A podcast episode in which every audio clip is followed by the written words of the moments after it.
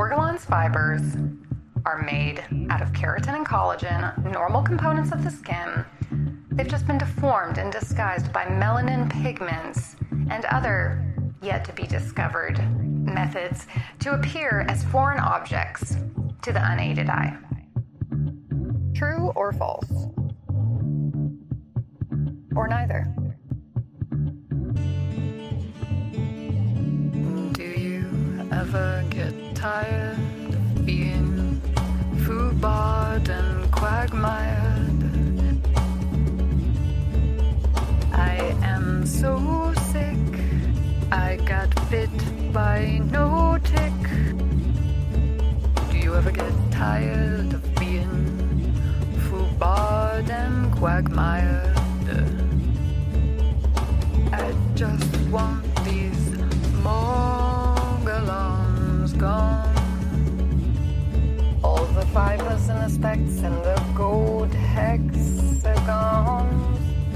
These morgellons gone.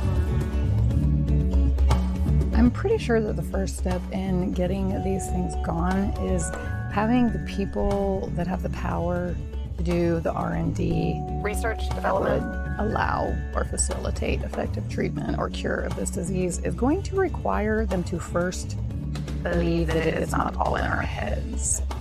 And if they believe that it is not all in our heads, but erroneously believe it is due to some other cause that is incorrect, that doesn't help move us any closer towards effective treatments and a cure that work well for the majority of people that have this disease. Currently, the AI over at Stuff That Works has calculated that the most effective treatment for Morgellons is, drum roll please, it is um, ivermectin topical cream. Guess how effective it is? 26% effective. Doxycycline comes in second place at 26 or 25% effectiveness. This is crunching like 1,800 people's data. You guys, not only is this data not super valuable because, again, it's not a controlled clinical drug trial, because our margin of error is going to be pretty huge since we have absolutely no controls on this um, drug research that we're doing here. So, yeah, ivermectin is the thing that works best, and it only works at a level of 26% effectiveness, which is probably about on par with our margin of error plus placebo effect.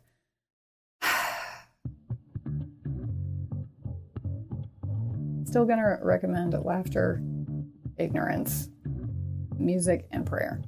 Those, oh, and exercise. Those are definitely working. At least to make life better, if not more glons. Because isn't that ultimately the goal? To have a better working life? Yes, it is. By the way, if you can't see any of the Morgellons fibers with the unaided eye, then how the fuck do so many people know that they have Morgellons? If you couldn't see these goddamn things, then uh, there wouldn't be a problem. I'd be like, okay, whatever. I guess I've got some really bad acne lesions or something. Doesn't make sense, guys. Just doesn't pass the sniff test. For those of you who can still smell post COVID. All right, stay tuned. We're going to have a great episode.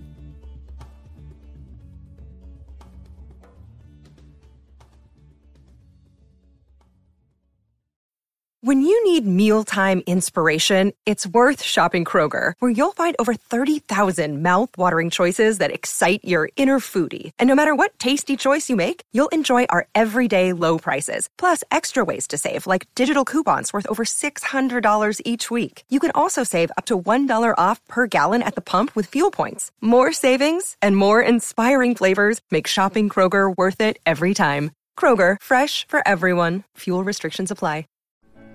Dear listener, coveted demographic, my friends, as you know and I know, most people think that we have a monosymptomatic delusional disorder. And to them I say, saddle up, bring your scope, take a look. This is fucking freaky.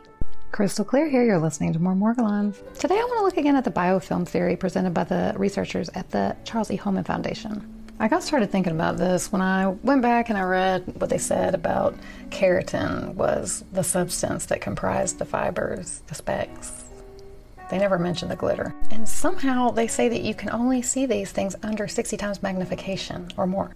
You can't see morgues without a microscope. How many of you morgies out there listening ever looked at your skin with a microscope prior to seeing these objects come out of your skin with your unaided eyes? All? I'm going to guess 100%. It can't be both. Like, this is just a foundational, fundamental, cognitively dissonant, rationally challenged, tortured, coerced conundrum we have set up for us here by our friends, the researchers at Charles E. Holman Foundation. Let me share with you some recent data I'm getting off of the Stuff That Works website. The Stuff That Works website is a crowdsourcing research platform that a Morgellons page has been set up uh, in a community there and research is being done. And by the way, I have no conflict of interest if you're wondering with Stuff That Works.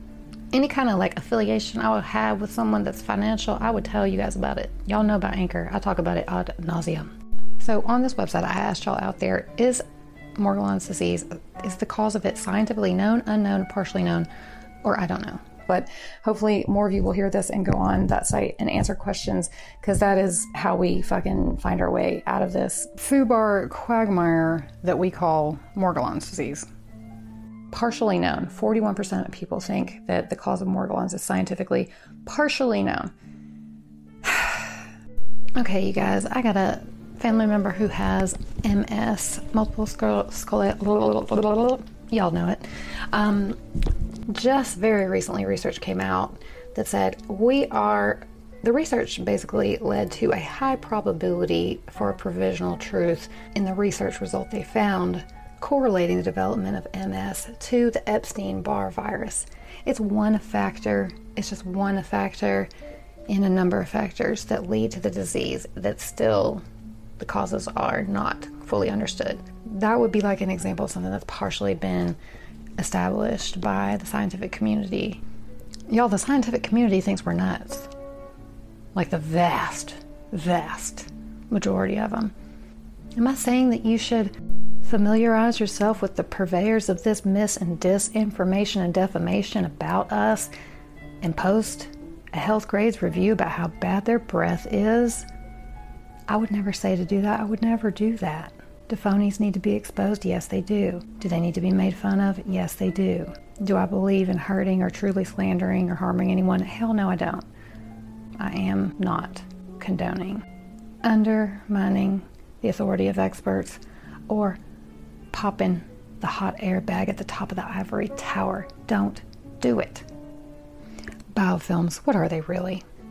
Biofilms represent densely packed aggregates of microorganisms encased in a self produced matrix of extracellular polymeric substance, helping in their attachment to biotic and abiotic surfaces, conferring them survival advantage in unfavorable conditions. Complex, the knowledge of which is important as their role in a diverse range of dermatological diseases is being constantly unraveled. Due to their chronic persistent nature, inability of routine culture techniques to detect them, and their resistance to standard antimicrobial therapy, they pose a unique challenge to the treating clinician although various novel treatment options are available, they show varying degrees of efficacy, and eradication of biofilm in cutaneous diseases still remains enigmatic unknown, misunderstood, mysterious.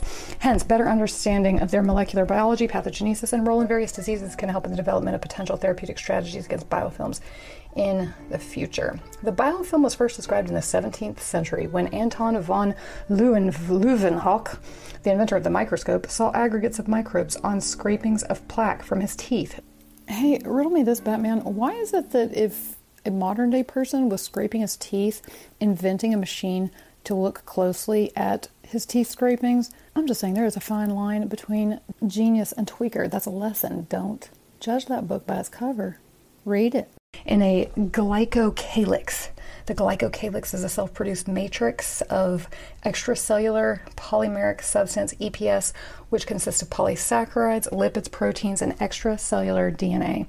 The EPS is considered to be the hallmark of biofilm formation, which helps in attachment of microbiological communities to the surfaces. The transition from planktonic form to biofilm is regulated by multiple factors, including bacterial cell density nutrient availability, and use of antimicrobials.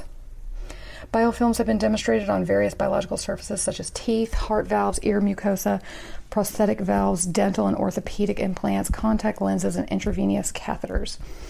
All right, you know, now that I'm thinking about this again and exploring this theory of the biofilm, because it is a compelling theory. It actually is a compelling theory because biofilms are typically hard to identify with just light microscopy and they're also very, very hard to treat and get rid of.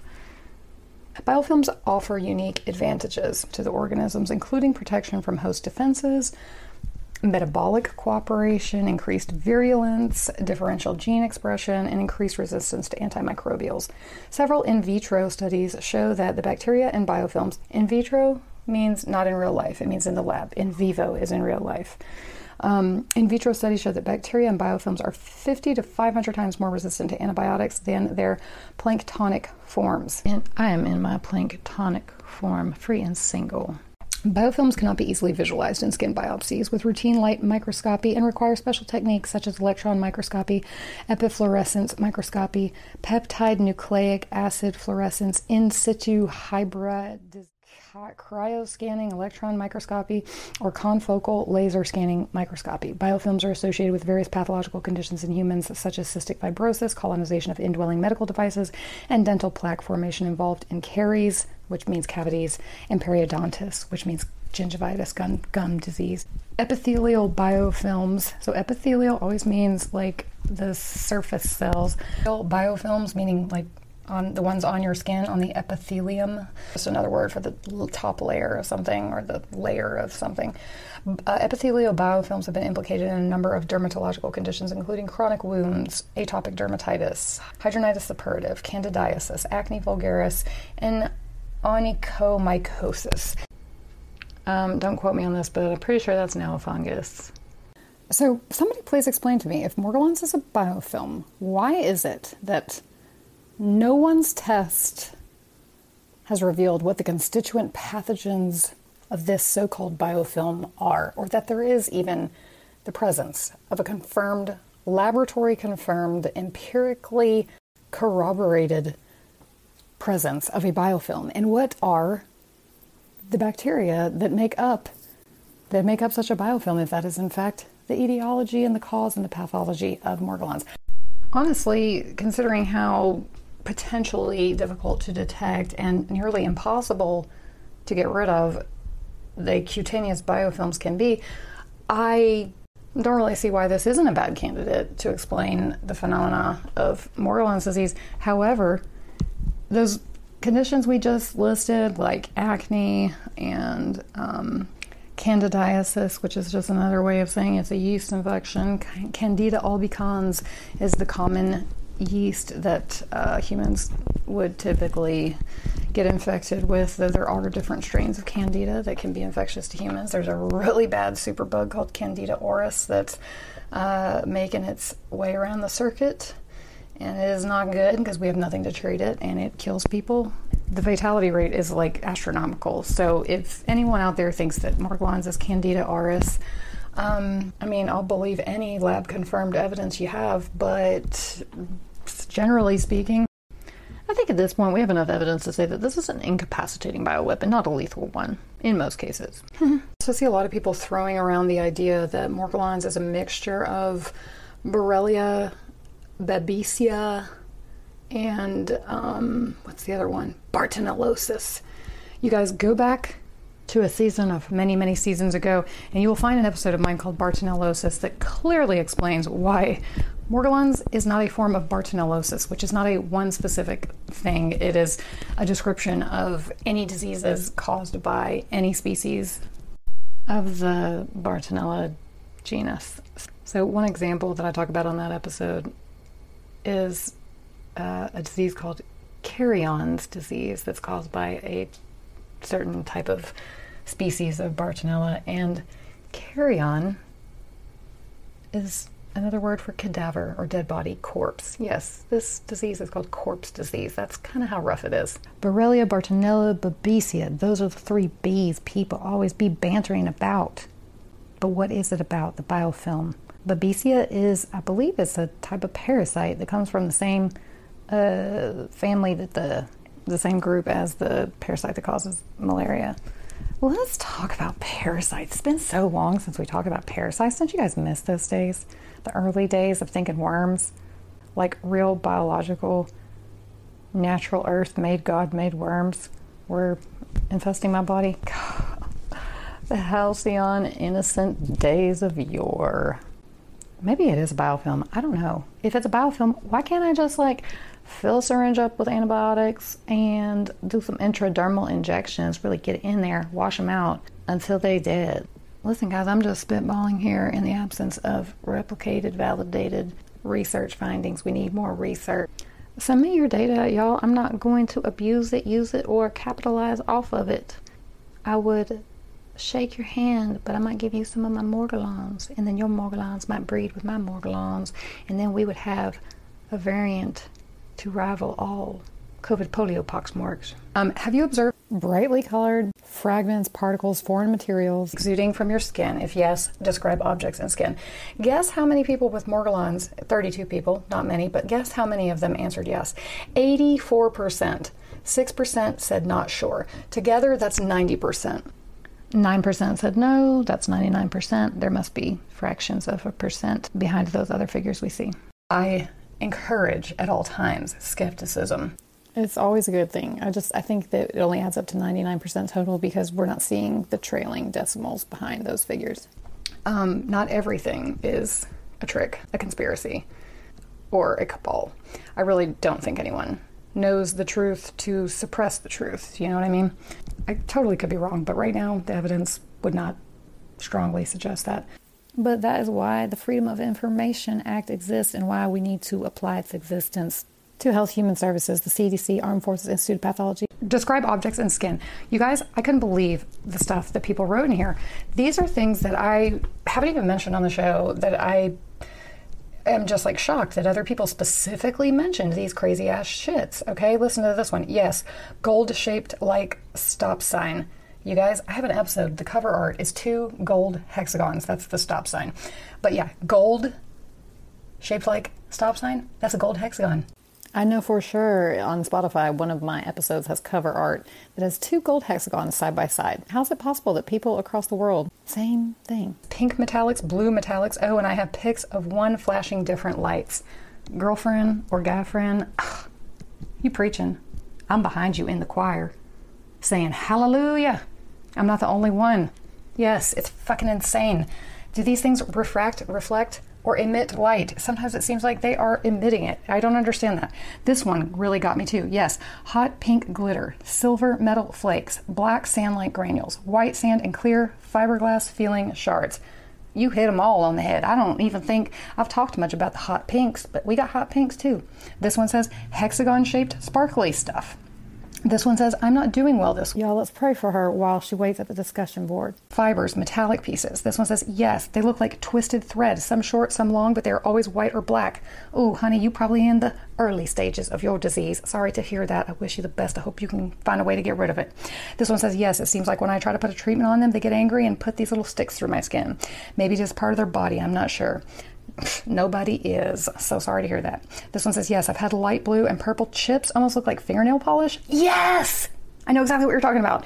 And I have a pic to share of some fibers from my belly button. You don't hear that often, uh, but please share away. Show us your belly button fibers.